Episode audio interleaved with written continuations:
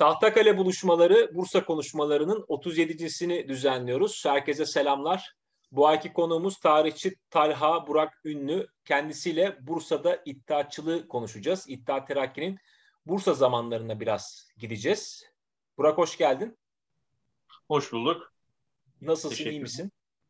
İyiyim. Sizler nasılsınız Samet abi? Valla bizler de gördüğün gibiyiz. Evet. Sıcak bir İstanbul akşamı. Evet. Tam olarak öyle. Sıcak bir İstanbul akşamında Tahtakale buluşmalarını yapmaya devam ediyoruz. Evet. 37 program olmuş. Ee, büyük bir e, çaba sarf ediyorsunuz gerçekten. Tebrik ederim. Yani haddim olmayarak. Ee, böyle şeyler çok önemli çünkü çok örneği yok. Ee, YouTube YouTube mecrasında ya da diğer mecralarda. Hı hı. Kent bağlamında böyle kültür tarih sohbetleri çok fazla olmuyor. Onun için kutluyorum tekrar sizi. Eyvallah. Teşekkür ederiz. Cihan buyur başlayalım. Evet. İstanbul olduğu kadar Bursa'da yanıyor şu anda. Oldukça sıcak. Öyle Bursa'dan katıldığımı belirtmiş olayım. Ee, onun haricinde şuradan başlayalım. Ee, önce bir sen bize İhtiyat Terakki fırkası, fırkasını anlat. Onun e, ne olduğunu bir anlayalım. Ondan sonra da Bursa'ya geçelim. Tabii. Ee, burada ben şimdi bugün biraz üstüne bahsedeceğim isimlerden bir tanesinin sözüyle başlayayım. Aslında çok anlaşılmaz e, ve çok kozmopolit, e, çok renkli bir fırka aslında İttihat Terakki Cemiyeti. E, günümüzde zaten çok yanlış anlaşılan yapılardan, e, teşekkürlerden bir tanesi aslında. Herkes kendisinde bulabiliyor İttihat Terakki içerisinde. Yani içerisinde İslamcısı da var, milliyetçisi de var, ademi merkeziyetçisi de var e, çok renkli bir yapı dediğim gibi. Ömer Naci'nin bir sözü var e, İttihat Terakki hakkında. Ben onunla başlayayım. Diyor ki Ömer Naci Bey, yani bir mecliste şöyle demiş. E, İttihat ve Terakki demiş, 40 mecnundan mürekkep bir fırkadır. Yani bunların içinde 40 tane deli var diyor aslında. e, ve sayıyor sonra. Talat diyor Aklül Mecanin yani Talat cemiyetin sivil kanadının lideri olarak kabul edilir Talat Paşa. Zaten sadrazamlık falan yapıyor. Onun devlet aklına güveniyorlar. Bunun için Aklül Mecanin demiş. Ee, Hüseyin Cahit demiş Kalemül Mecanin. Hani Hüseyin Cahit Yalçın'dan, Yalçın'dan bahsediyor.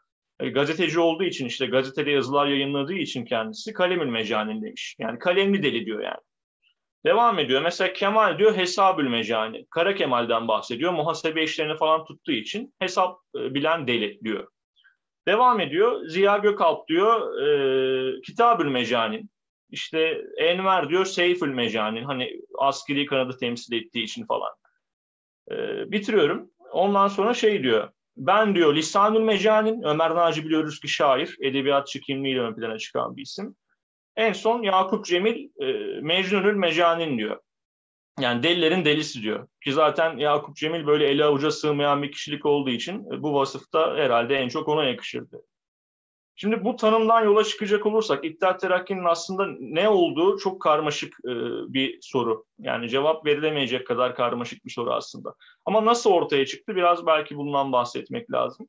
İttihat Terakki'den. E, Sultan II. Abdülhamit döneminde zaten bir e, Jön Türk muhalefeti var. Yani 1876 yılında Sultan II. Abdülhamit tahta geldiğinde kendisi Kanun Esasi'yi yani Osmanlı'nın ilk anayasasını ilan etmesi şartıyla tahta getiriliyor.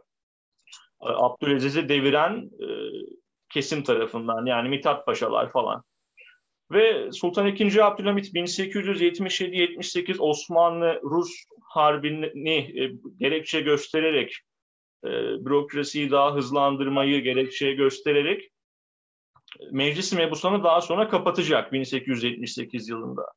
Ve daha, daha doğrusu kapatıyorum da demiyor yani tatil ediyorum diyor ama bir tatil ne kadar sürebilir hani yani. Bu işte tatil ay, bayağı ay. uzun bir tatil oluyor. Evet evet 30 sene bir tatilden bahsediyoruz yani. Neredeyse 1908'in darlığına eş bir süre. Evet aynen öyle.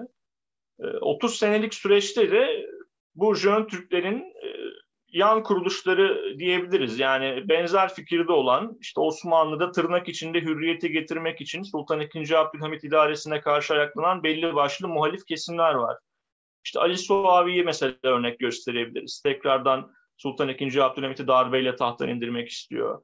E, belli başlı birkaç muhalif örgüt daha var. İttihat Terakki de bunlardan bir tanesi ama e, ilk adı tabii ki İttihat Terakki değil. E, İttihad-ı Osmani e, Cemiyeti var Paris'te kurulan. E, bu daha eski bir cemiyettir. Bir de 1900, e, 1907'de Osmanlı'da kurulan, Balkanlar'da, Rumeli'de kurulan e, Osmanlı Hürriyet Cemiyeti var. Yani bir tanesi yurt içinden, bir tanesi de yurt dışında aslında kuruluyor. Daha sonra bunlar birleşiyorlar. Bu arada çok özet geçiyorum. Yani arada çok sular akıyor zaten derenin altından. Bunlar anlaşmazlık yaşıyorlar, belli başlı gruplara bölünüyorlar falan. Tabii. Ama en nihayetinde işte bu iki cemiyet, yurt içindeki ve yurt dışındaki teşekkürler birleşiyor. Ve bunun adı da İttihat ve Terakki oluyor. Yani Birlik ve İlerleme e, Cemiyeti. Bugün bugünkü Türkçe'ye göre söyleyecek olursak şayet. Parti ismi olarak hala bence güncel. Ee, evet, ben, yani e, benzeri var, doğru. Benzer ee, örnekleri var yani. Ben bir şey merak ediyorum. Ee, aslında sorun cevabını biliyorum da hani bizi dinleyenler için de belki bir hafıza tazeleme olur. Ee, Talha Burak, Mustafa Kemal Paşa ihtiyaççı mıydı? Mustafa Kemal Paşa iddiaçıydı tabii ki. Yani örneğin Vatan ve Hürriyet Cemiyeti'ni kuruyor. Aslında iddiaçı fikirler barındıran bir kişi. Ama zamanla iddiaçılarla arası açılıyor tabii ki. Aynı çizgide yürümüyorlar. Ee, özellikle ya birlikte zaten birçok faaliyetleri var. Bunların en meşhuru da mesela Trablusgarp Savaşı'dır. Yani hı hı. ama daha sonraki süreçte Mustafa Kemal'in fikirleri biraz daha farklı asker e, kanadıyla siyasetin e, birbirinden ayrılması gerektiğini savunuyor ve İttihat Terakki içinde kabul görmeyen bir adam haline geliyor. E tabi iddiaçlara göre çok demokratik ve naif e, Gazi'nin bu e, evet. teorik ayrımı. Evet, evet, aynen. Şimdi bizim o taraflara gelelim, Bursa'ya gelelim. Bursalı iddiatçı da çok, İttihat Terakki'nin Bursa'da da işleri var. E, biraz bize oralardan bahsetsene. Tabii yani Bursa deyince aklıma birkaç isim geliyor Samet abi. Örneğin e, Ahmet Rıza Bey bunlardan bir tanesi. Evet. E, üçüncü Cumhurbaşkanımız Celal Bayar bunlardan biri. İşte Hakkı Baha Bey var, çok bilinmeyen isimlerden e, bir tanesi. Ömer Naci Bey var, biraz önce sözünü alıntıladığım. Onun dışında Süleyman Nazif var ki Süleyman Nazif'ten biraz sıkça bahsedeceğim bugünkü programda. Bu isimler aklıma gelen ilk isimler. Bir de Bursalı Mehmet Tahir var. Zaten Bursalı lakabını isim gibi taşıyor kendisi. Evet kendisi isimler... Üsküdar'da Aziz Mahmut Hüdayi Haziresi'ne e, sırlanmış orada yatıyor. Hı hı. Evet o da senin uzmanlık alanın. Estağfurullah. ee, güzel, güzel bir bilgi. Ben de bunu bilmiyordum mesela. Ee, Bursa ile İttihat Terakki'nin tabi tanışması meşrutiyetten önceye kadar geliyor. Yani ikinci meşrutiyetten öncesine kadar gelmekte. 1907 yılında e, İttihat Terakki'nin Bursa şubesinin, daha doğrusu şube olarak geçmiyor ama e, nasıl geçiyor? Heyeti merkeziye diyorlar. Yani Bursa heyeti merkeziyesi şeklinde geçiyor ya da kulübü olarak geçiyor. Bugünkü yani çok Bursa'yı da bilen birisi değilim ama en azından okuduğum kadarıyla Kozahan diye bir yer var sanırım. Kozahan'ın karşısında e, İttihat Terakki'nin kulübünün bulunduğu ama şu an ayakta olmadığı söyleniyor. Bir aralar sanırım Osmanlı Bankası olarak falan da kullanılmış. Orada ben e, bizi izleyenler için bir tarif vereyim. E, Bursa'da biz heykele çıkmak deriz. Yani şehrin merkezine gitmek demektir bizim kendi özel jargonumuzda. Heykele doğru çıkın. Yönünüzü Kafkas'a doğru verin. Yani set başına yeşile doğru. Bak yönünüz oraya doğru olsun. Sağ tarafınızda e, Osmanlı Bankası kalacak o zamanların Osmanlı Bankası. Onun evveliyatı İttihat Terakki'nin kulübüdür. Tabii 1984 yılında ne kulüp var ne banka hepsi yıkılmış durumda. Hmm. Atatürk Caddesi üzerinde bu e, tarif verdiğim yer. Dediğin doğru yani Burak. E, eskiden orada bir İttihat Terakki'nin kulübü varmış. Sonra Osmanlı Bankası'na tahvil etmiş. Fakat 1984'tü yanılmıyorsam o zaman da yıkılıyor. Hı hı. Yani şehrin tam merkezinde. Merkezinde. Anladım, merkezinde. Hı hı. E, bu tabii Bursa İttihat Terakki Kulübü'ne alımlar meşrutiyetten sonra daha da fazlalaşıyor. E, Bursalı iddiaçılardan isterseniz biraz bahsedeyim. Dediğim gibi aklıma ilk gelen isimlerden bir tanesi Ahmet Rıza Bey idi. Ahmet Rıza Bey e, çok e, aslında zengin bir aileden geliyor. Yani babasına İngiliz Ali falan diyorlar. Böyle İngiliz modasına göre işte giyindiği için. Annesi de Avusturyalı bir asilzadenin kızı zaten Naile Hanım. Ahmet Rıza Bey aslında İstanbul'da doğuyor. Yani tam anlamıyla Bursalı diyemeyiz ama hayatının belli bir safhası Bursa'da geçmiş. Marif Nasıl müdürlüğü yapıyor Bursa'da zannediyorum. Efendim? Marif müdürlüğü yapıyor Bursa'da zannediyorum. Evet, evet. Aynen öyle. Marif müdürlüğü yapıyor. Bir de Bursa'da bir e, mülkiye mektebi varmış. Bugünkü sanırım Bursa Anadolu Erkek Lisesi. E, yani ben şeye baktım gerçi. Lisenin tarihçesine baktım. Ahmet Rıza Bey'i yazmamışlar ama tabii aradan çok zaman geçtiği için yani yönetimi değişmiş, e, müfredatı değişmiş, çok e, değişiklikler olduğu için belki de yazmamışlardır bilemiyorum. Bugünkü adıyla Bursa Anadolu Erkek Lisesi yanlış hatırlamıyorsam. Eskiden Bursa Mülkiye Mektebi. Mülkiye de tabii Osmanlı'ya işte memur yetiştirme amacıyla açılan bir okul. İdadi olarak geçiyor. Bursa Mülkiye, Mektebi Mülkiye'yi idadisi olarak geçiyor. Burada müdürlük yapmış 1880'lerin sonunda. Ama bakıyor ki daha sonra Ahmet Rıza Bey hani değiştirebileceğim eğitim adına çok fazla bir şey yok. Daha sonra yurt dışına falan çıkıyor. Fransa'nın Fransa'nın Paris şehrine gidecek 1889'da.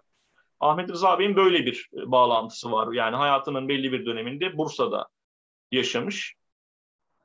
Ee, bir de Süleyman Nazif Bey var. Hayatının büyük bir bölümü yaklaşık yanlış hatırlamıyorsam bir 13-14 senesi Bursa'da geçen iddiaçılardan bir tanesi Süleyman Nazif Bey. Burak şey Süleyman şey mi Nazif... o? Geçen derken yani gönüllü değil, değil mi? Sultanahmet'in sürgünlerinden. Ay, tabii tabii. Mektupçu. Tabii. Aynen öyle. Tamam yani hani öyle adam İstanbul'dan kalkıp e, keyfe ha, kadar yok, gelmiyor. Yani gönüllü olarak yaşamamış tabii Hı-hı. ki. Sürgün olarak yaşıyor.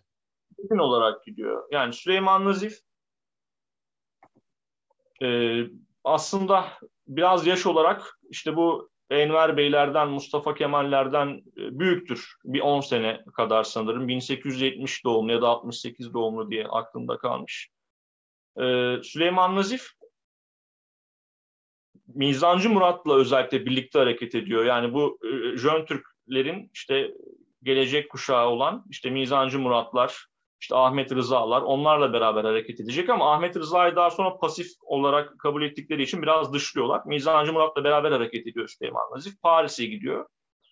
Daha sonra Sultan II. Abdülhamit bunları ikna etmek için Ahmet Celalettin Paşa'yı görevlendirecek.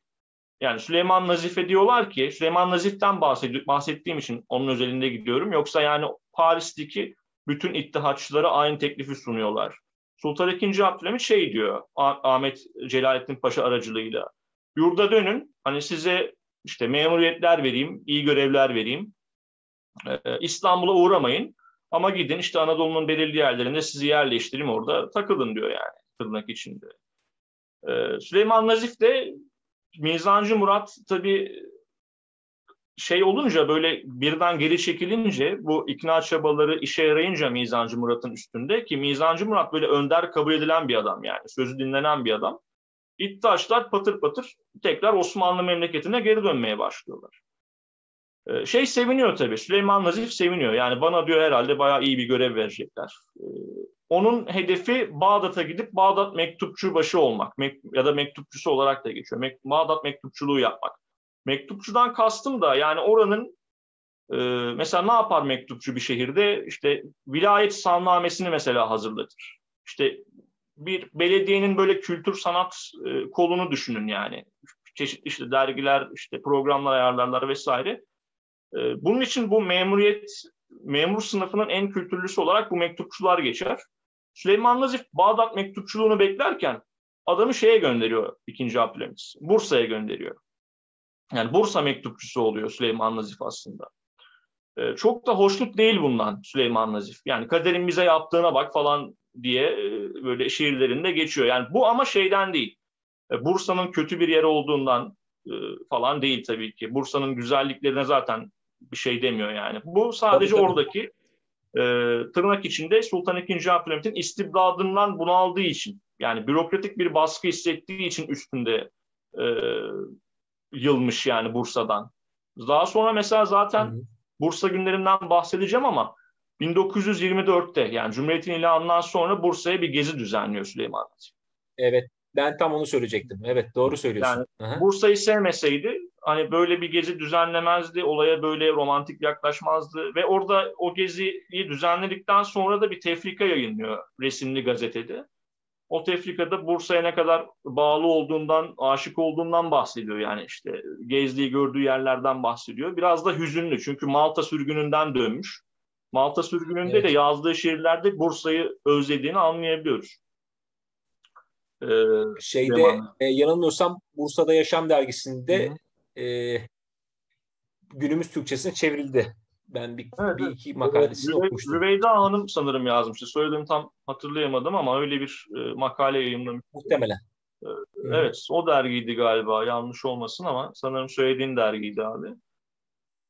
E, Süleyman Nazif e, tabii senin dediğin gibi abi şey yani bir sürgün olarak değerlendirilmesi gerekiyor. Çünkü kendisi bahsediyor. Özellikle oradaki böyle vali vekilleriyle çok fazla anlaşamamış.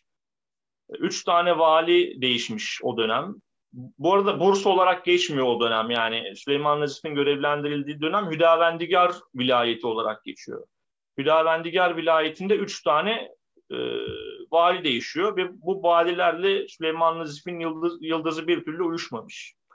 Sürekli işte birbirlerini jurnalliyorlar. E, valiler Süleyman Nazif'in e, Süleyman Nazif'in iddiaçı kimliğinden şüpheleniyor.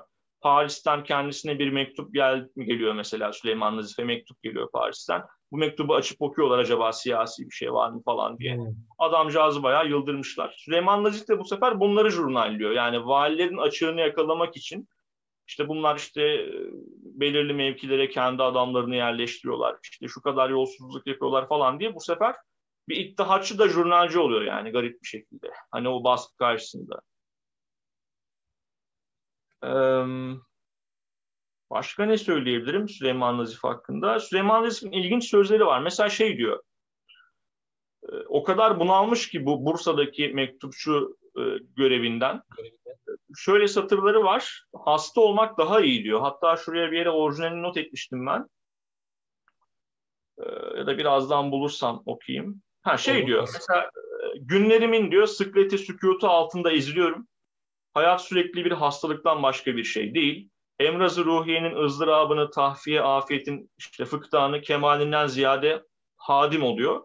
İnan ki eyyamımın afiyete en karip olanları mesela geçen 10 gün kadar influenza'dan olduğu gibi firaşı bimaride geçenlerdir. Şimdi ne demek istiyor burada? Ee, hasta günlerim sağlıklı günlerinden daha iyi diyor.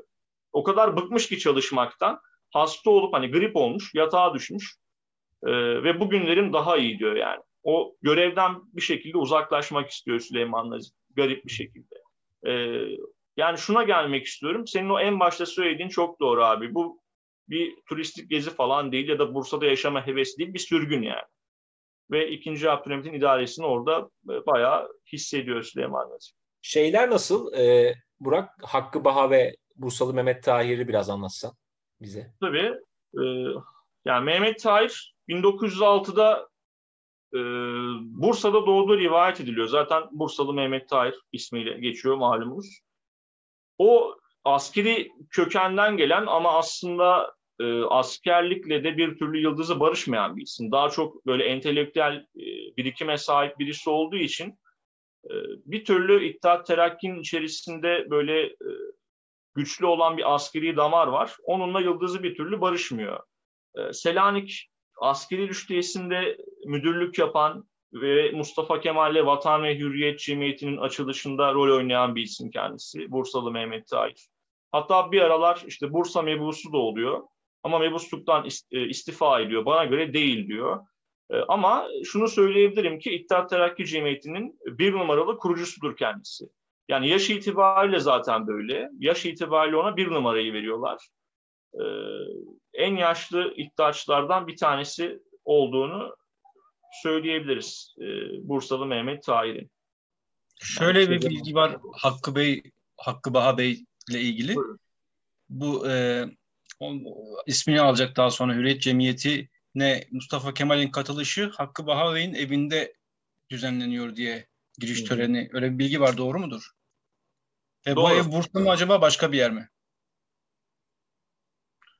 Ee, sanırım Selanik diye biliyorum ben. Yani Bursa değil zaten o cemiyet Balkan e, Rumeli'de teşekkür evet, Selanik. Sanırım Selanik diye aklımda kalmış. İşte Mustafa Kemal Ömer Naci, Sapancalı Hakkı, işte e, Mustafa Necip Bey bu Babali baskınında e, öldürülecek olan, vurulacak olan Mustafa Necip Bey, az önce e, bahsettiğim, sözünü alıntıladığım Ömer Naci Bey bir araya geliyorlar Selanik'te ve bu, cemiyeti e, kuruyorlar. Hakkı Baha Bey de yine Bursalı iddiaçılardan bir tanesi ama en az tanınanlardan biri aslında. Hakkında çok da fazla bilgiye maalesef ulaşamıyoruz. Umarım bir Hakkı gün biri Baha Pars e, Cumhuriyet 1936'dan sonra almış oldukları soyadı. E, şimdi sen bilmezsin bizim şehri. Ben Cihan'a göre ve bizi Bursa'dan dinleyenlere göre tarif edeyim. Şehrek üstünde Pars Bey Camii vardır. Hatırladın mı Cihan? Eski günlerimizin evet. geçtiği. Evet. Orada Pars Bey Türbesi var. İşte onların kökü oradan geliyor soyu. Ee, Baha Hakkı Baha'nın. Ee, Hakkı Baha iyi bir iddiatçı. Bir de onun kardeşi var Mehmet Baha. Ee, Mehmet Baha mıydı? Mehmet Pars. Galiba yani şimdi ismi Mehmet şey yaptım. Bu Alemi Musiki dergisini çıkaran adamdan bahsediyorum. 16 sayı çıkmış. Ee, işte musiki medeniyetten önce gelir falan diye böyle aforizmaları olan bir adam. Operet bestelendi şeyh olarak tanınır. Hatta yine yanılmıyorsam Murat Bardakçı bununla alakalı bir yazı yazmıştı. Dolayısıyla bu Pars ailesi çok şey, e, köklü bir aile. Hafızam yine beni yanıltmıyorsa bugünkü e, torunları Heybeliada'da yaşıyor diye bir yerlerde kalmış zihnimde. İstanbul'da da bir soyları devam ediyor. E, ama aile köken ve dönem itibariyle iyi iddiatçılardır ama şey değil. Mesela 1926 İzmir suikast sonrası bir iddiaçlı tasfiyesi oluyor malum. Şeyde Mustafa Kemal Paşa ile de iyi geçinen ekipten ve kanattan e, Pars ailesi. Dolayısıyla Cumhuriyetler aralarında böyle çok rigid bir sürtüşme de yok. E, Parsları anlattığımda aklıma geldiği için bunları paylaşmak istedim. Hı hı. Teşekkür ederim. Ee, tabii bir Bursalı olarak sen daha iyi biliyorsun Samet abi. yani hiç bu bağlamda ben bakmadığım için, bütüncül olarak hep baktığım için kişiler üstünden gidildiğini tabii bilinmeyen hikayeler ortaya çıkabiliyor. Ben de sen ee, söyleyince zaten aklıma düşüyor. Ondan mütevellit araya giriyorum. Sen devam et. Böyle daha şey oluyor. Zuhura'da tabi olmak daha keyifli. Estağfurullah. Yani sizin katkılarınız da çok kıymetli. Beraber gidersek benim için de daha iyi olur. Ee, Hakkı Baha Bey de daha sonra cemiyetten çıkacak. Yani cemiyette yolları ayrılacak 1912 senesinden sonra. Yani kurucu ekipte yer almasına karşın daha sonra yolları ayrılacak. Aynı diğer iddiaçılar gibi. İşte Ahmet Rıza Bey de aynı şekilde öyle oluyordu. Bir de e, Hakkı Baha Bey hakkında başka söyleyeceğiniz bir şey yoksa Ömer Naci Bey'den biraz bahsedeyim isterseniz. Tabii tabii lütfen buyur. Ömer Naci Bey de yine Bursa'da doğduğu rivayet edilen ama bu kesin bir bilgi mi açıkçası bilemiyorum. Yani İstanbul'da doğduğuna dair de rivayetler var. 1877-78 ee, Osmanlı-Rus e, harbinde ailesinin e, muhacir e, muhacirlerden oldukları rivayet edilir. Ailesinin Bursa'ya geldiği rivayet edilir. E, bu yüzden Bursa'da doğmuş olma ihtimali biraz daha yüksek Ömer Naci'nin. Ömer Naci de yine gözü kara iddiaçılardan bir tanesi. Yani Bursa'yla hikayesi nerede? Onu da hemen söyleyeyim. Bursa'da ışıklar, askeri e, var. İdadesi var. Evet, evet. Teşekkür ederim. Askeri idadesi doğru. Eski bir Bektaşi tekkesidir orası. Ramazan Öyle mi? Hmm.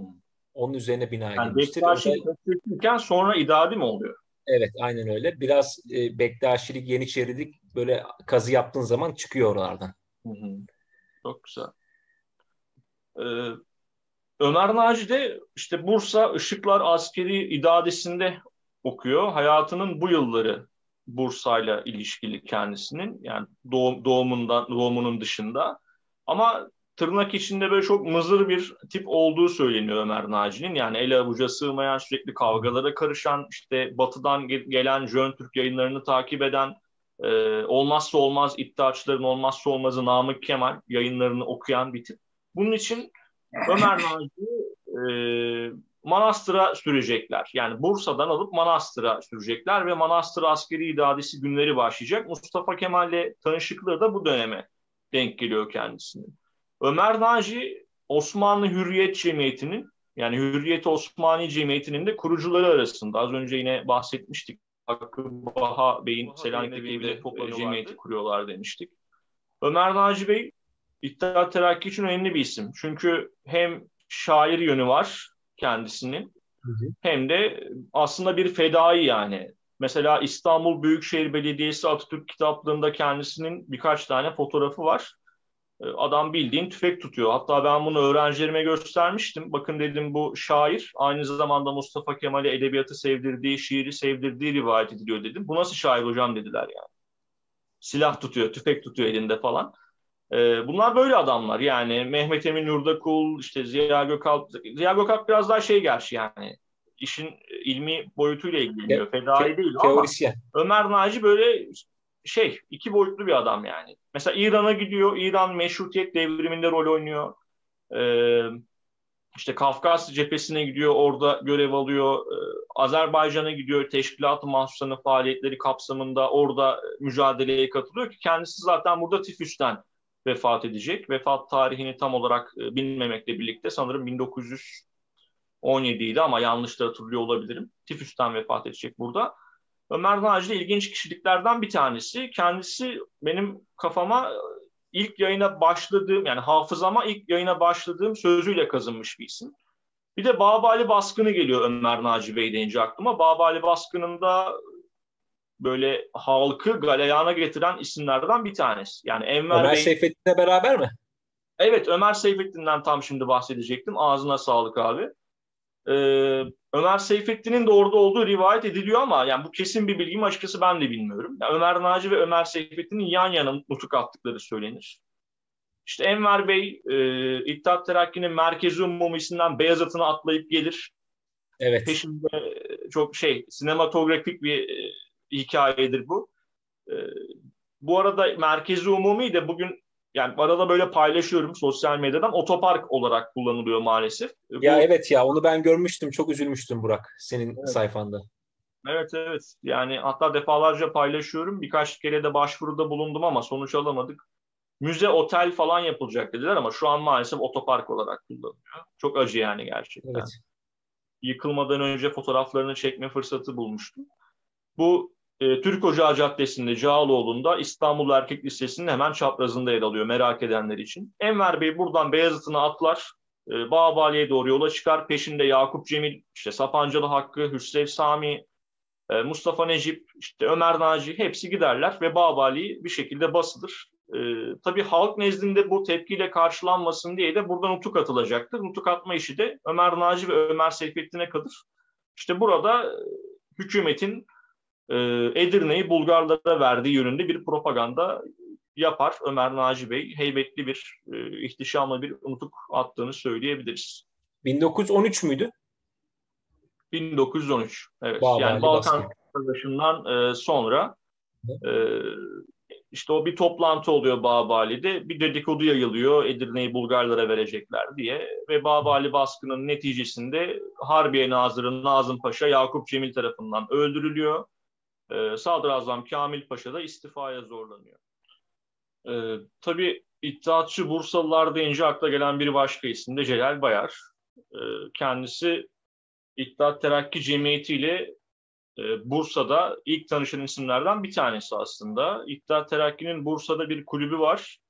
E, hatta birkaç tane kulübü var. Bunlara hatta numara vermişler. Yani İttihat Terakki, işte Osmanlı İttihat Terakki Cemiyeti e, Bursa birinci kulübü, ikinci kulübü, üçüncü kulübü bu şekilde gidiyor. E, Birçok alt kuruluş var Bursa'da ve Celal Bayar bütün bunlardan sorumlu bir numaralı kişi. Hatta onun da özel bir ismi var. İsterseniz onu da söyleyeyim. Katibi e, mesul diyorlar ya da katibi umumi şeklinde de geçer bu. Meşhur Galip Hoca. Efendim? Galip Hoca. Galip Hoca. Galip Hoca diye de lakabı var onun e, şey döneminde e, milli mücadele döneminde. Anladım.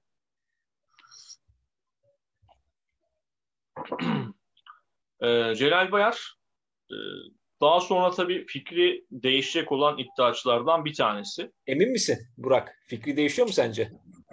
Ya bence bilmiyorum. Yani değişiyor sanki. Ama sanki 27 Mayıs'ta gibi yani. 27 Mayıs'ta askerler onu tutuklamaya geldiğinde Çankaya'ya ben iddiaçıyım deyip silahını çekiyor yani. Refere ettiği Ya yer- evet, o damar var ama ya yapabilecekleri de kısıtlı gerçi yani doğru. O içten yaşıyordur tabii ki. Ama bir şekilde sisteme işte ayak uydurmak zorunda kalıyorlar. Yani belleri büküldüğü için işte bu İzmir suikastında özellikle. Hı. Ee, ama içinde tabii yaşıyordur yani. İddiaçı damarı hala barındırıyordur kendisi. Sen gittin mi Evet. Gemlik'te Umur Bey'de doğduğu köye e, ve oradaki anıt mezarına Celal Bayar'ın? Gitmedim. Gitmedim. Yani bu turalar iddiaçıları ziyaret ediyorum. Ee, bir tura başladım böyle İstanbul'dan başladım ama e, Bursa'ya da sıra gelir umarım. Gidip görürüm, isterim yani görmek. Henüz gitmedim ama bu da benim ayıbım olsun yani. Estağfurullah. Herhalde en, en uzun yaşayan iddiaçıdır değil mi Burak? 106 yaşında mı vefat ediyordu? Ne zaman vefat ediyordu? 984 müydü? galiba. 1984 evet yani e, 100 seneye yakın e, yaşıyor kendisi. En uzun yaşayan iddiaçılardan bir tanesi. Hı. O bağlamda hani son iddiaçı da belki diyebiliriz. Gerçi günümüzde herkes bu yakıştırmayı kendisine yapıyor ama Evet. en azından o dönem için son iddiaçı diyebiliriz Celal Bayar hakkında. Celal Bayar e, bu e, meşhur Ben de Yazdım kitabını okudum ben biraz yayından önce. Hı hı. Bursa'dan bahsederken hep e, 31 Mart vakası kısımlarından bahsetmiş özellikle. 31 Mart'ın yani bu 31 Mart isyanının Bursa'da e, bayağı etkili olduğundan bahsetmiş. Bu da beni çok şaşırttı aslında. Çünkü biz İttihat Terakki'nin Bursa'da güçlü olduğunu biliyoruz. E, yani İttihat Terakki deyince akla hep Rumeli geliyor ama İstanbul ve çevresinde de teşkilat kurmuşlar nihayetinde. Hı hı. 31 Mart vakasında ama çok güçlüymüş Bursa'da bu isyancılar. Celal Bayar bunu çok üzülerek anlatıyor. Ben de yazdım eserinde. Hmm. Ee, özellikle işte Derviş Vahdeti'nin başlattığı bu Volkan gazetesinde çıkan yazılar e, işte e, daha sonra İttiha, İttihad-ı Muhammediye örgütünün kurulması. E, bir de şöyle bir sözü var Celal Bayar'ın. Bursa'da affedersiniz İstanbul'da sabah bir olay olsa akşam aynı şey Bursa'da da olur tarzında bir sözü var. Yani Bursa İstanbul'a çok yakın olduğu için yaşanan siyasi gelişmeler, askeri e, 31 Mart vakası aklıma geldi yani. Celal Bayar deyince bayağı bir bahsetmiş çünkü kitabında. Güzel. Ben bu detayları hiç bilmiyordum. Yeni duydum. Başka bir şeyler de söylüyor mu? Aklına geliyor mu şu an? Yani Tamam. aklıma gelen açıkçası meşrutiyet dönemiyle daha çok ilgilendiğim için ilk etapta bunlar oldu Celal Bayar deyince. Ama eklemek istediğiniz bir şey varsa sizi de dinlerim. Yok ben sadece sordum. Benim de çok çünkü o e, direkt bildiğim konu değil çünkü. Başka bize ne söylersin Burak? Bursa ve Ne İttihat söyleyeyim? Terakki Yani genelde üzerine. Genelde meşrutiyet çevresinde gidip geldik. Meşrutiyet dönemi çevresinde gidip geldik. Cumhuriyetten sonra peki Bursa'da iddiaçılık nasıl? İsterseniz biraz bundan da bahsedebilirim Evet, size. Çok güzel olur hatta. Ee, Cumhuriyet'in yani ilanında özellikle Mustafa Kemal Atatürk'ün yakın arkadaşlarıyla aralarında problemler yavaş yavaş oluşmaya başladığını biliyoruz. Bu Cumhuriyet'ten sonraya da e, yansıyacak. Yani aslında bunun öncesi de var. Hani en başta sorduğun sorulardan bir tanesi şeydi abi. e, Mustafa Kemal Atatürk iddiatçı mı demiştim. Hı hı. Daha sonra fikir uyuşmazlığından dolayı ayrıldıklarını söylemiştik. Bu ayrılık daha sonra biraz daha keskinleşecek. Mesela Enver Paşa'nın Mustafa Kemal'e yazmış olduğu mektuplardan bir tanesi açık açık şey diyor yani sen Trablusgarp'ta da zaten böyleydin tırnak içinde diyor. Hani demek ki Trablusgarp Savaşı'nda da bu ikilinin anlaşmazlığa düştüğü e, çıkarımını yapabiliyoruz aslında buradan. Bayağı bir sürtüşme yaşanıyor aslında iddiaçı kadroyla Mustafa Kemal Atatürk e, arasında. E, Malta sürgünü mesela bu ayrışmayı arttıran bir etken. İddiaçılar mesela Malta'ya sürgün, sürgün edilecek İngilizler tarafından. Divanı Harbi Örfi'de yargılandıktan sonra yurda döndüklerinde bayağı itibarları kaybolmuş bir şekilde dönüyorlar. Hatta yani insanların umurlarında değil. İddiaçlardan bir tanesi hatıratında şöyle yazıyor. E, bizi diyor İngilizler gemiye bindirdiler. Bizi bilmediğimiz bir yere götürecekler. Geminin içindeki tüm arkadaşların e, İstanbul halkının isyan edeceği ve bizi kurtaracağı ümidini taşıyorduk diyor. Yani İngilizler bunları gemiye bindirmişler, bir yere götürecekler. İstanbul halkı isyan etsin diye bekledik diyorlar. Hani bizi gemiden alsın. Sonra gülmüşler. Ne halk var ne bir şey yani biz hayal kuruyoruz demişler yani. Evet güzel ee, tam halk refleksi ve e, seçkinci evet. beklentisi. evet evet maalesef. Yani savaş bitiminde iddiaçılar zaten itibarları yerde bir yerde bir olmuştu yani. Malta Ama zaten bunun... o yerle bir olmaya göre dizayn edilmiş mahkemeler ve basın olduğu ee, için. Tabii Biraz tabii. Aynen öyle. Tersten bir PR olmuş yani. Doğru, doğru maalesef. Yani bu Malta'ya sürgün edilen e, grup hatta biraz daha şanslı. Örneğin e, geçen yine kabrini ziyaret etmiştim. Boğaz'da Kaymakamı Kemal Bey var. Evet. O mesela Ermeni e, tırnak içinde katliamındaki suçlardan dolayı idam ediliyor kurmaca bir mahkemeyle, İngiliz baskısıyla açılan mahkemeyle. Evet. E, Malta'ya sürülenler biraz daha şanslı diyebiliriz bu açıdan. Bu itibarlarını işte kaybetme olayı biraz daha Cumhuriyet sonrasına da yansıyacak. Aslında Cumhuriyet sonrasında hala biz köklü bir iddiaçı damar görüyoruz. Özellikle İttihat Terakki Cemiyeti meşrutiyette yaptıklarının kaymağını yemeye çalışacak Cumhuriyet'te. Cumhuriyet döneminde. Güzel söyledin. Nasıl yapacak onu? Bırak örnek versene biraz.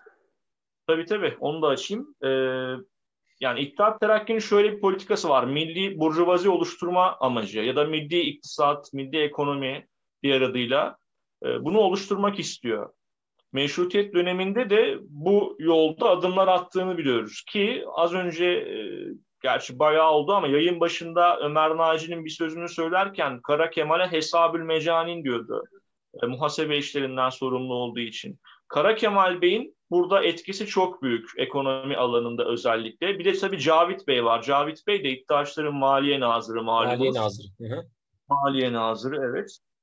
Bu iki isim e, işte milli burjuvazi oluşturma adına önemli şeyler yapıyorlar. Osmanlı Devleti'ndeki lonca teşkilatının bir benzerini e, Osmanlı'nın son dönemlerinde temelini yani bir değişik ufak tefek değişiklikler yaparak temelini atıyorlar aslında. Loncaları bir bakıma kendi taraflarına çekiyorlar. Esnaf örgütleri oluşturuyorlar. E, bunu e, yaparken de tabii bütün esnafı kendi yanlarına çekiyorlar. Mesela Örneklerden bir tanesi şu. Ee, tabii araya bu arada şey giriyor. Yani meşrutiyette bunları yapıyorlar ama Birinci Dünya Savaşı falan giriyor. Yani Balkan Savaşı var, Trablusgarp Harbi var, işte Birinci Cihan Harbi var. Bunlar olunca çok da başarılı olmuyor. Cumhuriyetten sonra bunu bir kez daha deneyecekler. 1923'te Cumhuriyet ilan ediliyor. Ekim'de 1924'te ee, bir daha deniyorlar. Yani acaba biz işte meşrutiyet döneminde yaptığımız atılımları, attığımız adımları bir daha yapabilir miyiz diyorlar ama olmuyor. Cumhuriyet döneminde şöyle bir şey. Mustafa Kemal Atatürk'le iddiaçlar arasında yine bir e, rekabet var. İddiaçlar mesela şunu yapıyor. E, sanırım itibarı Osmani Bankası'ydı ama yanlış söylüyor da olabilirim şu an. Böyle bir banka açacak iddiaçlar. Hı. İtibar itibarı Osmani olabilir. Bir çek edeyim isterseniz. Tabii tabii. Ee, Müşteri o.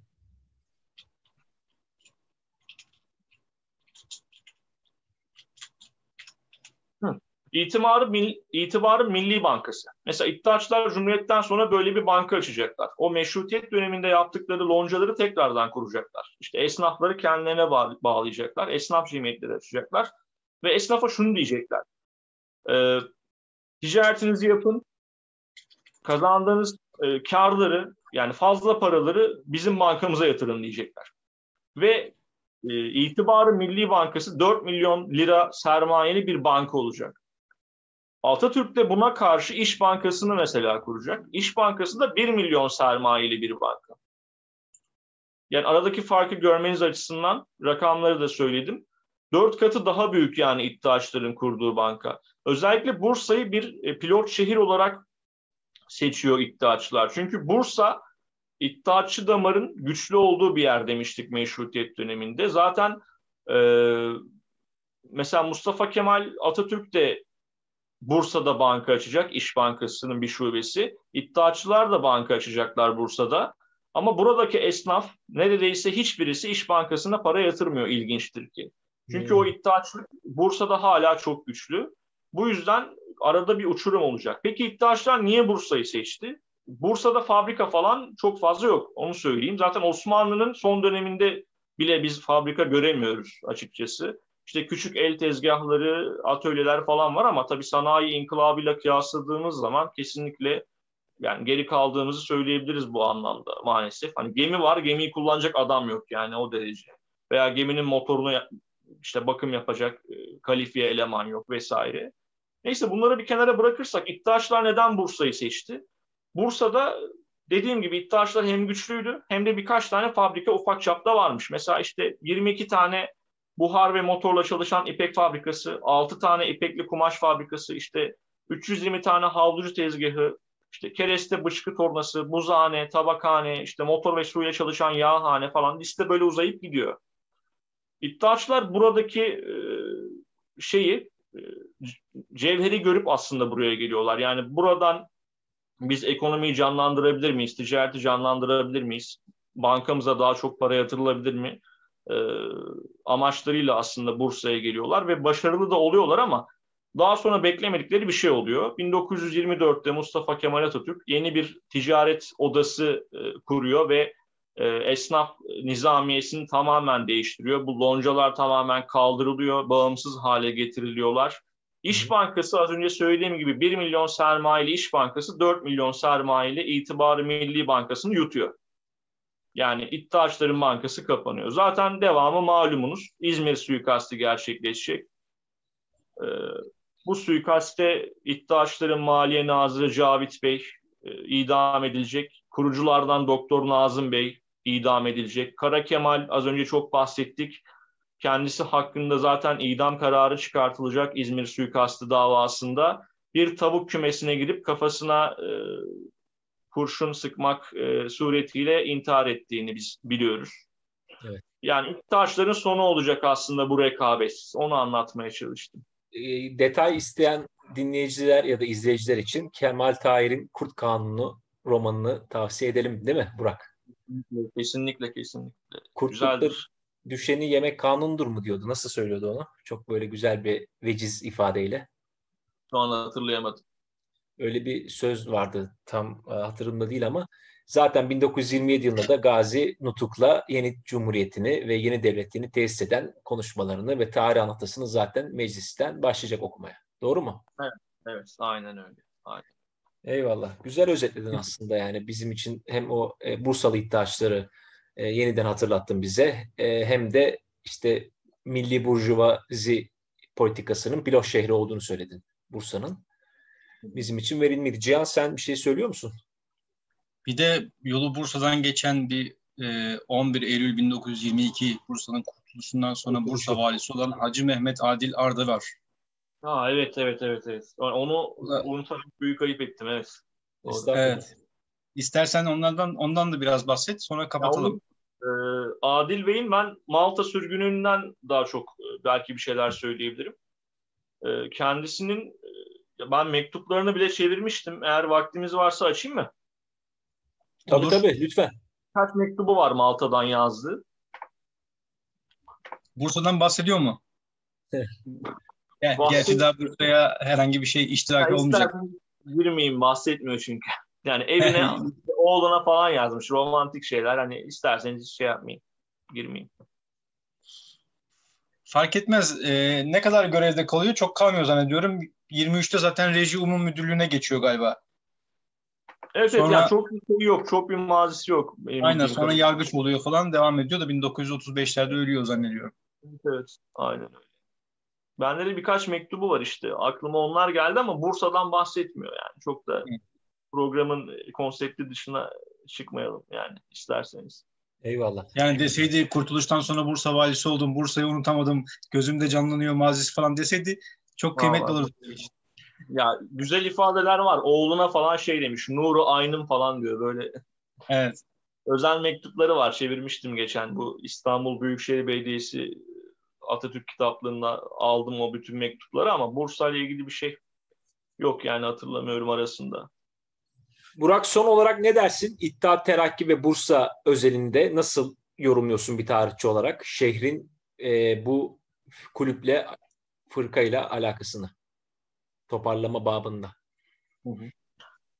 Ya e, aslında e, bu programa hazırlanırken ben baktım. Yani ve ilginç detaylar da buldum. Birçoğunu daha önce zaten bilmiyordum. Yani biz genelde Bursa deyince aklımıza gelen şeyler e, belli yani. işte Ulu Cami, işte Yeşil Cami, Yeşil Türbe.